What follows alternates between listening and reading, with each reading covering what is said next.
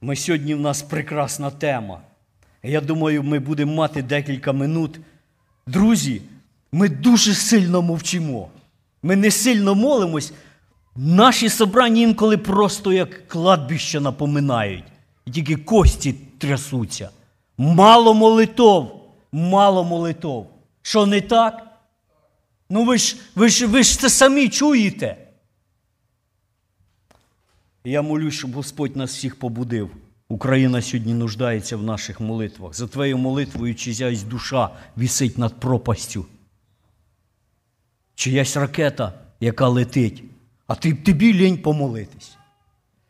Читаємо прекрасну історію про Господа Ісуса Христа. Якраз брат почав таку тему про смирення, щоб багато не думали. І тут цей образ перед нами видвигається. Самий прекрасний образ Біблії і самий прекрасний образ взагалі во всьому всесвіті. Читаємо перших 11, 11 віршів з 21 розділу Євангелія Матфея. 11 віршів. Я вибрав сьогодні переклад Турконюка, тому що він більше всього мені ліг до серця. Я кожен раз вибираю, який же переклад запропонувати. І той, що мені більше всього так проговорять до серця, я то і ето. Він якраз таки саме краще з англійським сходиться, і так іменно цей переклад Турконюка. Коли вони наблизились до Єрусалиму і прийшли в Ефагію до Оливної гори, Ісус послав двох учнів, повелівши їм: ідіть в село, що перед вами. Відразу знайдете ослицю на прив'язі і осля з нею, відв'яжіть і приведіть до мене.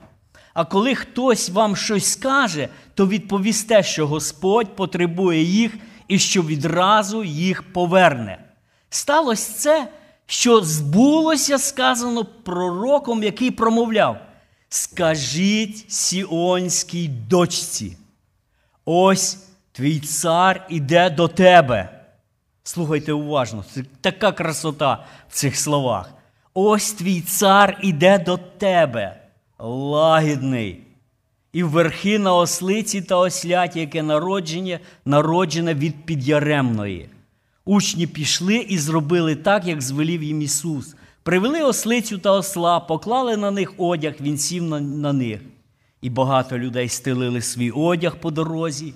Інші зрізували гілля з дерев і клали на шляху.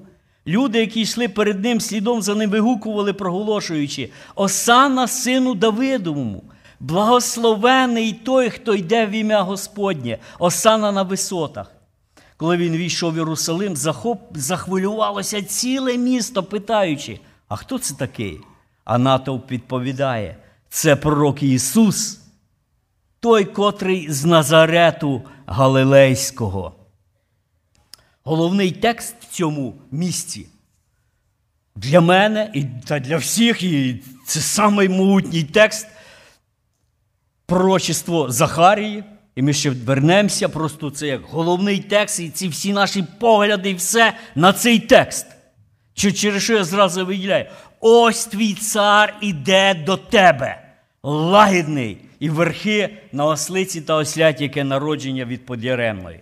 І ми на нього будемо фокусувати, любуватися ним, насолоджуватись ним, збагачуватись ним, виростати духовно, жити ним. Тому що Ісус це є наше життя. Нема Христа, нема життя. І це неймовірна красота Господня, Його благодаті. Він центр всякої спасіння, всякої душі. Господь Ісус Христос. Коли, от знаєте, коли ми дивимося на всю цю скромність таку, на всю цю бідність цієї. Я я, я, я так от задумуюсь на про Всесвіт. Зараз дуже популярно. Є дуже багато фотографій, тому що Америка запустила мощні телескопи в космос. Знаєте, отой. Е, е, Hubble, да, от дякую, браття, Hubble. І він такі снімки робить, що просто дух завмирає від тої неймовірної красоти, яку там може цей телескоп нам показувати. І от на тому тижні унікальні знов кадри були зняті, які називаються стовпи, стовпи творіння. Шкода, що в мене не було часу, я би сина попросив, щоб він зробив то і показати. І так виключити світло. Бо ми живемо зовсім то, зорів не бачимо. Тут стільки електрики. Зараз в Україні, правда, всі стільки бачать зорів, тому що світла практично нема ніде. Знаєш, виключають. Я думаю, хоч одне добре. Вийдуть люди, згадають ті старі часи і на зорі подивляться, і Господу помоляться, бо більш нічого і робити не будеш скрізь темінь. А тут світло. Так от ці стовпи називаються стовпи творіння. Що цікаво, що фотка сьогодні та дійшла, вони зробили, а вони вже затухли 6 тисяч років тому. Тобто їх вже практично нема. А ті стовпи творіння, вони давні, і хто його знає, вони були, що їх називають стовпами творіння? Вони як стовпи в космосі. Красота така, що ну, я не можу то описати, в мене дуже скудна українська, українська мова, але щось надзвичайно неймовірне, гарне. Я собі думаю, ці простори Всесвіту, оця, оця, знаєте, оця безліч зорів, чумацький шлях і всі інші ті шляхи. І там Господь звідти прийшов. Він є творець тих всіх Всесвіту. Наш Господь Ісус Христос, про якого ми роздумуємо. І часто люди кажуть, от він міг би вибрати коня. Я думаю, він міг би вибрати не просто коня. Він на херовімах, і оті, знаєте, колеса, що в Єзекілія крутяться. Оте все, що Боже провіденс у тому всьому, і ті колеса повні очей, і двигаються туди-сюди, і там Бог, і огонь кругом, і все. То про Господа, брати і сестри. Це для того, щоб ми зрозуміли, що таке лагідний сьогодні. От, тому що це центральний текст. Він лагідний. Він лагідний смиренний. І ми читаємо оцю, оці події, наближаються Єрусалим. От Юра він палає отим всім от, історичними даними, так же Юрочка. І це дуже важливо інколи згадувати. Так от, Юра, задам питання, скільки людей приблизно тоді йшло в Єрусалим? Правильно. Ви згідні? Ви ж. Да, так всі говорять. Два мільйона часом, а ті два з половиною. І скільки ягняток готовилось на, на, на ці свята Пасхи кожен рік? От перерахуйте, якщо 2 мільйона приблизно е, кажуть, ну так, скромно їсти ягня на 10 чоловік. Я думаю, що е, це дуже, як по мені, то це щось дуже. Е, сім'ї менші були 5-6. Приблизно прикидують, що до 300 тисяч агнців на Пасху з'їдалося в Єрусалимі. З цього іменно й вищитують, скільки мільйонів людей було, бо рахували овечок, а не, а не людей. Скільки ж овечок продано, і і всі ці овечечки повинні бути без п'ятна і порока, і самі кращі. І їх сім'я ця зберігала, для того викохувала, щоб ти в Єрусалим жертву цю принести, пасхального анця. І ось все це множество, оці всі річки людей стікаються в Єрусалим. І там, серед всіх тих паломників, як кажуть, пілігримів, паломники, а як же по-українськи? Прочани, таке гарне слово. Прочани. Дякую, брат Льоня. Всі разом ідуть, і геть і пісня прочан була. Вони йшли і співали псалми Давида, така святковість скрізь, і Господь Христос теж йде з ними. Як ми в Євангелії Івана читаємо, просто ми зараз не будемо читати. Його брати постійно до, до Ну, колись ти вже себе проявиш. Колись вже ти колись ти вже себе відкриєш народу, хто ти в дійсності є. Бо там, А там далі написано: бо вони що? Вони не вірили в Христа. Хто він такий? Дивлячись на те, що він простий брат. Знаєте, так як в нас, яка конференція, все люблять чужих приглашати. Далеких. Я думаю, в нас такі браття, от е, Олексій Саволюк, ну прекрасний такий пастор, такий чудовий проповідник, не дай київського. Знаєте, як ту київську ту київську котлету. От, Заморське. Бо воно так і є, браття. Ми ж, коли дивимося Брати свої Христа не приймали. Я коли аналізую те, ти думаєш, а що ви ще хочете відкритись? Скільки він, я пам'ятаю, Марія прийшла, каже, сину, тут вина нема, весілля, і вина нема. Помните, Христос каже, ще не мій час, жінко. А тут раз і все рівно зробив. Я думаю, от вже ж кажеться, що вам мало, щоб повірити? З води вино, і саме краще вино, яке ніхто ж в житті не пробував. Ні. І от приходить цей час. І я думаю, чи вони повірили цей раз в нього? Мабуть, знов ні, тому що зовсім наче вони собі уявляли те все, як воно буде. І ми іменно в тому і розбираємося. Дивіться, перед цим Христос де зупиняється? Перед тим, як оце, коли вони наблизились в Єрусалім, це понеділок ранок, браття. Це понеділок ранок. Тяжкий день. Де перед тим він ночував? Правильно. Що трапилось в Іфанії, браття і сестри? Подія, яка навіки залягла в писанні. Сестри, що трапилось в Іфані? Бо це для вас історія. Марія, правильно. Марія оте дорогоцінне миро, яке вона достала, як кажуть, на чорний день. І вона все то достала, і вона вилила на ноги Ісусові, витирала волоссям своїм. І запашність від мира наповнило всю хату. І людей повно там було, тому що що там перед тим трапилося знову? Нагадую? Лазар помер. І в людей все те свіже, все все. І через що такий, така цікавість ще більше до Христа. І кругом хати скрізь люди, тому що Христос туди війшов. Але Христос той вечір Він не говорив до людей. То був його персональний вечір, і він сказав: мене приготували до. От російське слово. По-українськи, давайте вчитись. До похорону негарно звучить. До поховання. Дякую. До поховання. То був той тихий вечір в сім'ї, останній тихий вечір на землі, де оця чиста, така, знаєте, щира, щира любов до нього, без всякої суміші, чогось людського, просто така надприродня любов до Ісуса вилилася на ноги Ісусові, на все Його. Ісус там відпочив. Мене, каже, приготували до поховання. І ось понеділок. І така мова ми читаємо.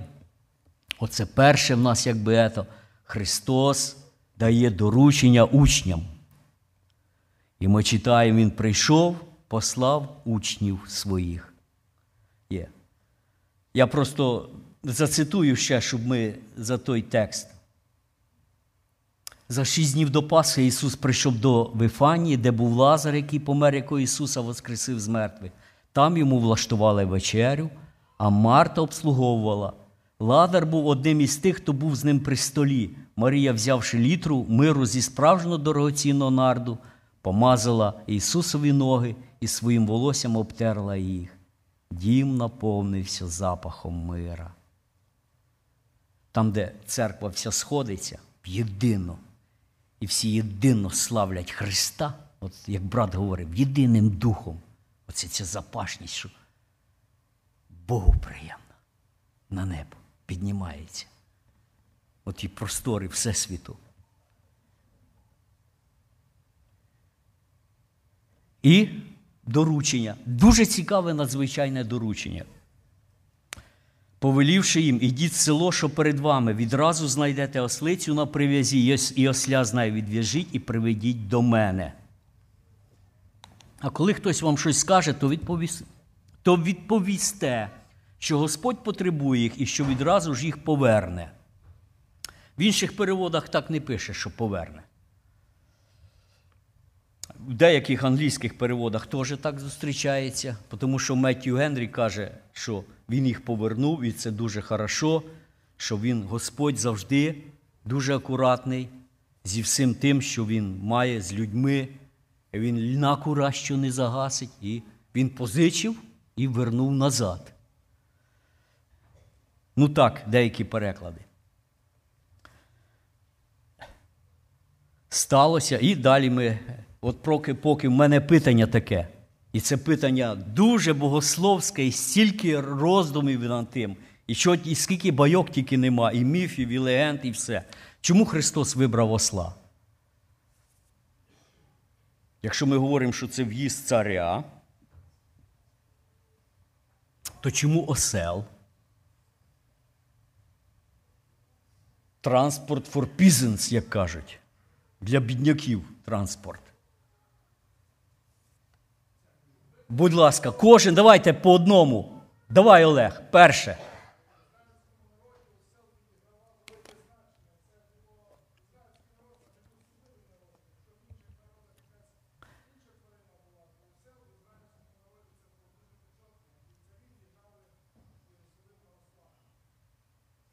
Дякую. Далі, брат Льоня. Тоже хорошо. Ще хто добавить? Юра, чому Христос вибрав осла?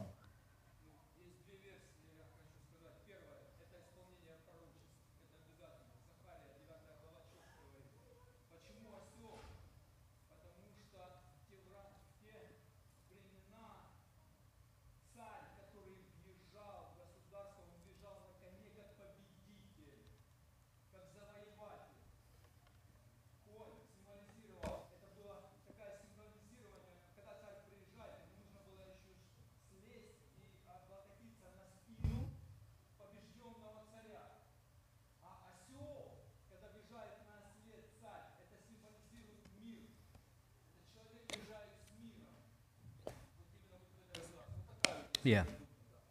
Хорошо. Давайте ми трошки пороздумуємо так от глибше, що браття сказали. Дивіться, от перше, що я отак думаю. Чому Господь вибрав осла? Він, Господь знав, що робить. І перше те, що він хотів, це виконати волю свого Отця. Робити те, що до вподоби. Отець сказав через пророка, що має бути отак. Бога ми читаємо в Луки П137. Тому що жодне слово не буває в Бога безсильним. І він Христос завжди не раз повторяв: нам потрібно виконати всю волю Отця. Мені треба виконати волю. Я роблю те, що Богові до вподоби. Він вибирає осла. Тепер, брат, коли Олег ти сказав, я просто історично так згадую Ветхий Завет. Перше, що зробили царі ізраїльські, які прийшли до в'яди, що вони зробили? А особливо Соломон. Вони купили коней і поставили в свої конюшні. І в Соломона були самі отборні коні, які тільки водились на білому світі. Тому що кінь, і ми ще чуть-чуть торкнемося, мені дуже цікаво таку історію мій син скинув за коней. Коли Іова ми читаємо, що таке бойовий кінь, ми зараз це не уявляємо. Це було грозне творіння, бойовий тренований кінь, на якому сидить цар. Розумієте? Почитайте Іова за коня. Дуже цікаво описання, якщо підзабули. Цар значить коні. А язичні царі ще не просто мали коней, друзі мої. А що ще вони мали? Желізні колісниці. Практично ніяка стріла і коп'є не проб'є. І коли ці колісниці гриміли і коні мчалися, це був жах. Це так, як сьогодні танки сунуть на, просто на людей без танків. Тобто кінь це символ не миру, а войовничості, символ гордості. Це вже до того, що Христос, чому Він вибирає іменно, чому вибирає далі осла, тому що це знак миру. Хто їздив на ослах? Лівіти, священники. Пам'ятаєте, як там ето, їхав той е, самарянин добрий? Це прості люди, всі люди такі собі їздили в Ізраїлі в дійсності. Це був транспорт номер один. І, між прочим, сьогодні в Узбекистані, там в Киргизстані, там осел так і залишається транспорт номер один по, по, по селах, де люди бідні. Є такий тут знаменитий актер Арнольд Шварценеггер, він Україну сильно підтримує. То в нього теж pet є осел. Він його любить, і він його в хаті ходить, як собачка. І за ним скрізь хвостом, де б він не ето ходив, за ним той осел. Ну, я думаю, що це нормально. Щось добре, розумієте? Не войовничість. Там, де осел, там не пахне війною. Розумієте, друзі? От я хотів би, щоб ми це запомнили. Христос вибрав осла, тому що це символ миру ніякої не війни. Це, Це якби друге. Його ніхто це не заставляв робити. Він хотів догодити отцю. Часто, знаєте, багаті люди, чи вельможі, чи князі, вони в наказанні дають якусь тварину і заставляють на ній їздити, щоб насміятися. Христос вибрав то, так як було пророцтвом сказано.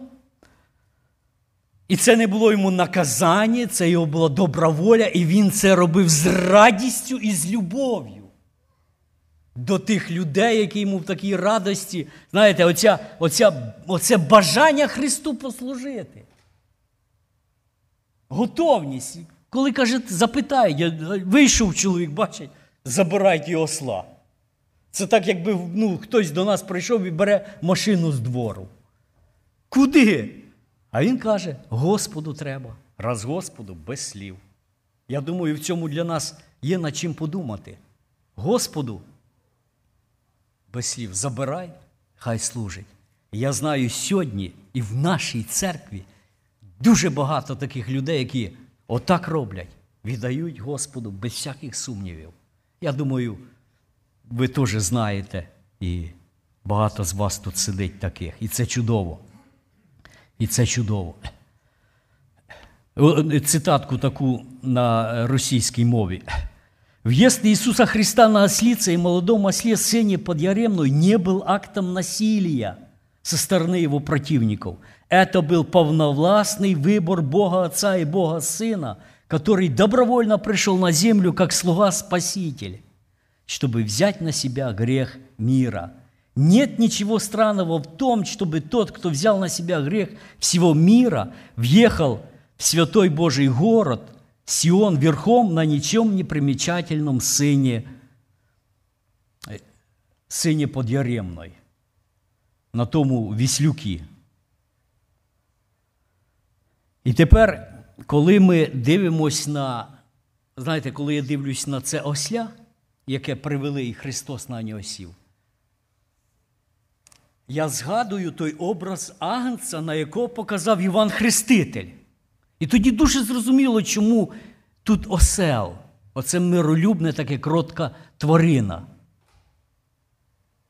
Іван каже, це агнець Божий, який бере на себе гріхи всього світу.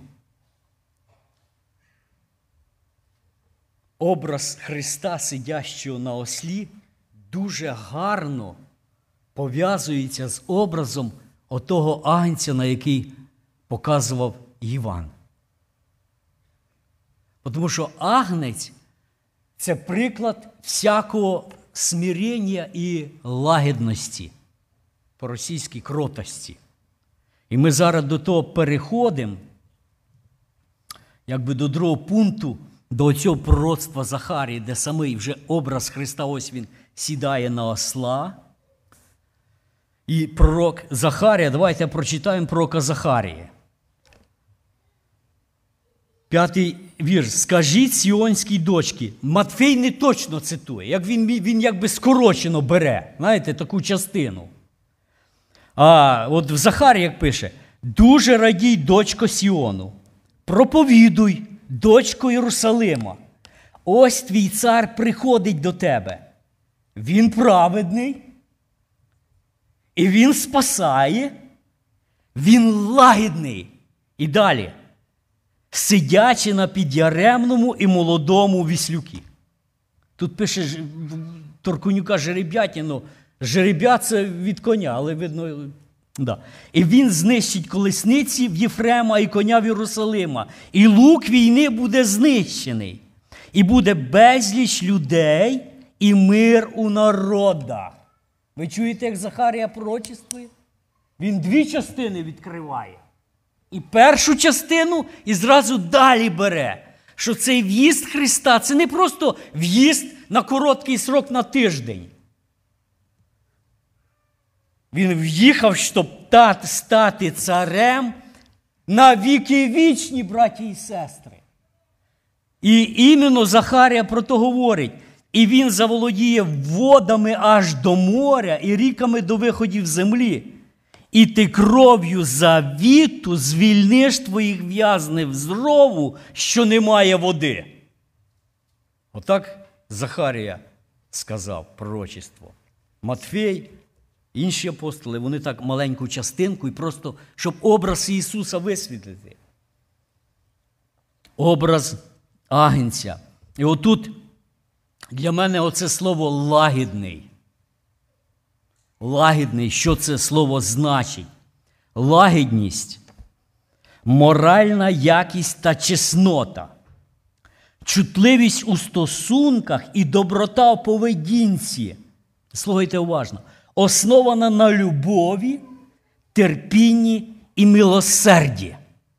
Чувствуєте, яке це багате слово лагідність?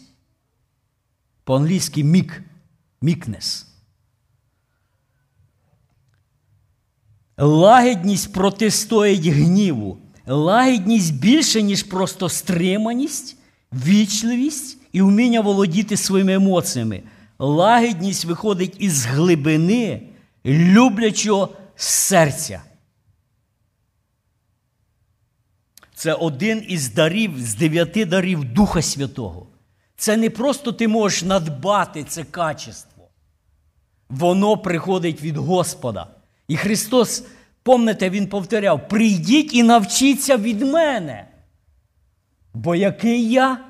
Я лагідний. І оцей в'їзд Христа, Він просто підтверджує оцей віслюк, оця скромність Його, що Він воістину лагідний, серцем прекрасний, люблячий, добрий, прощаючий несучий оцей бальзам миру для людей.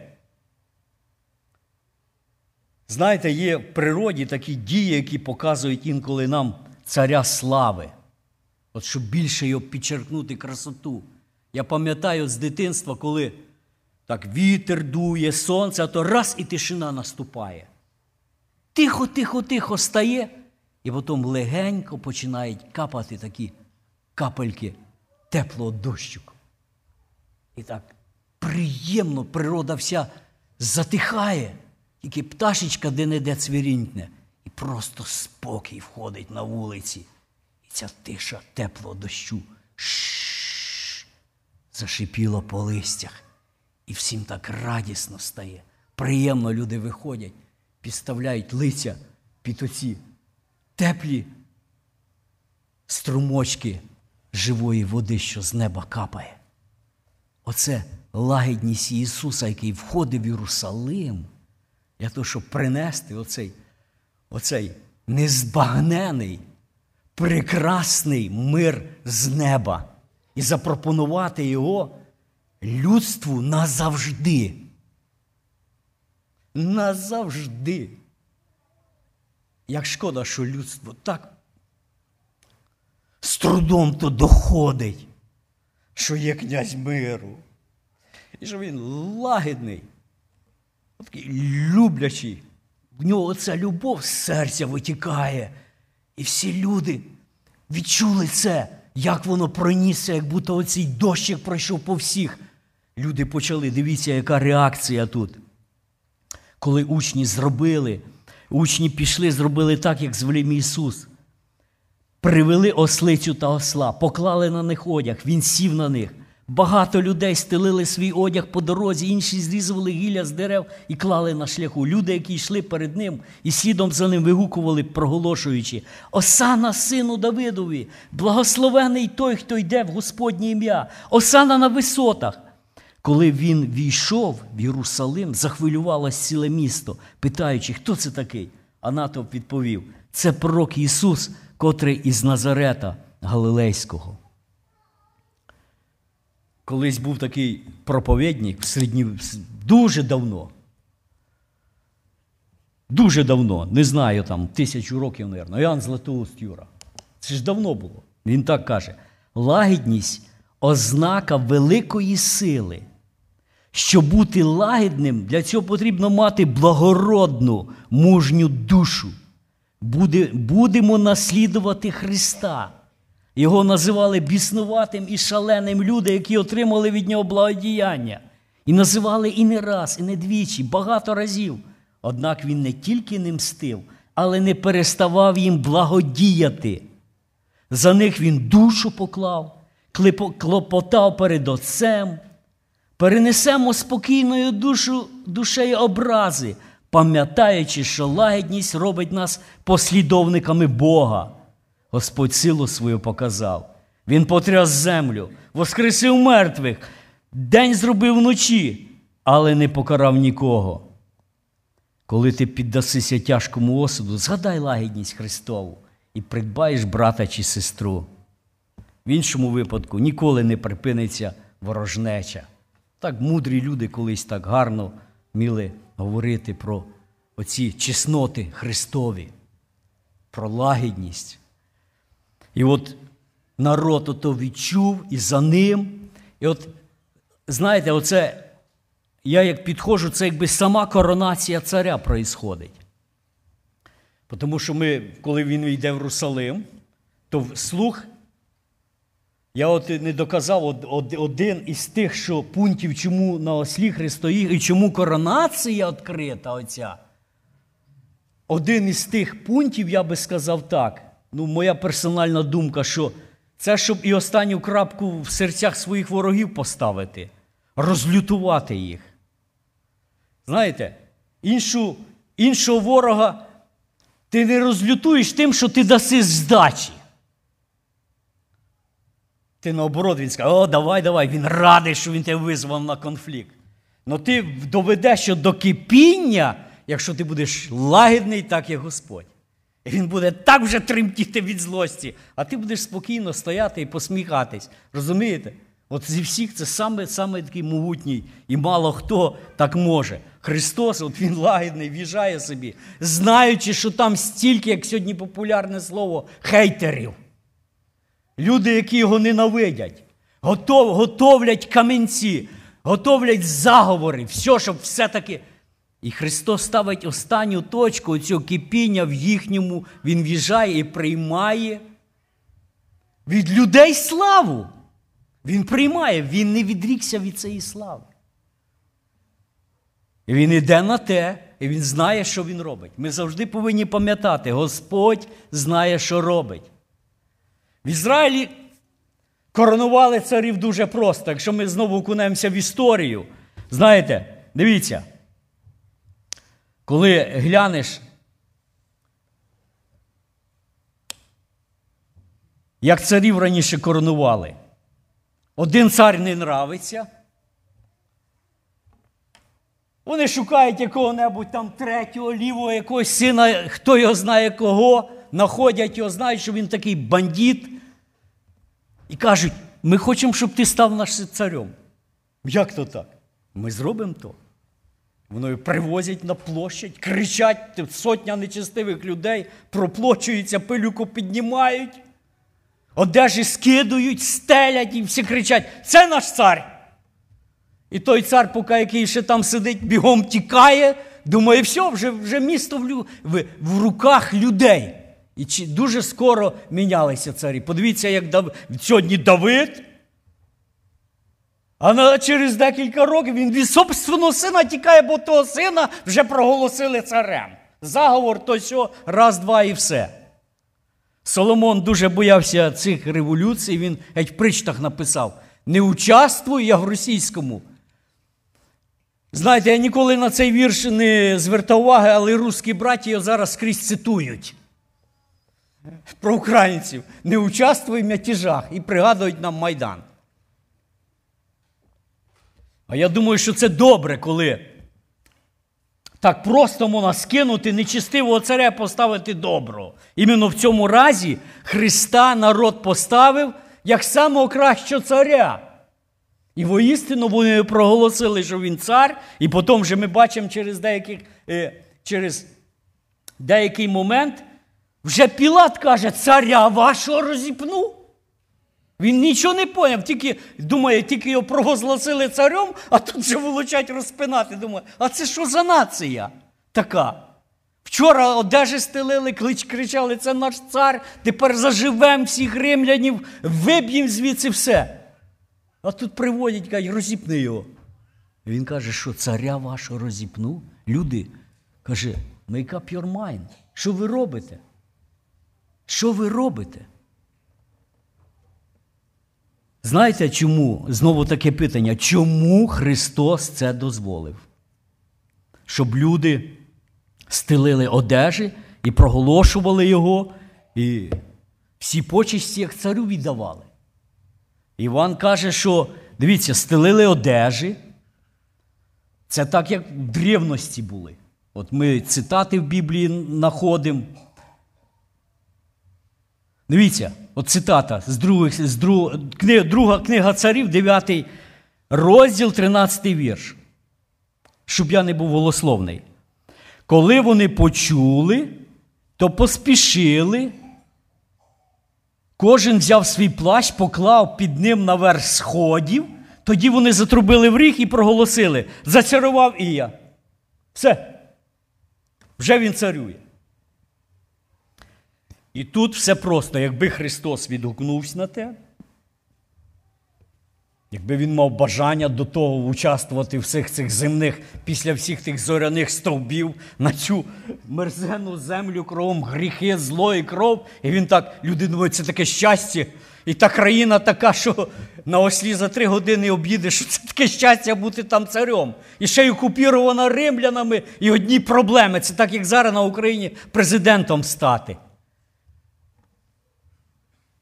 Коли він цар царів, він не для того прийшов. І ми то розум, розуміємо, а люди не розуміють.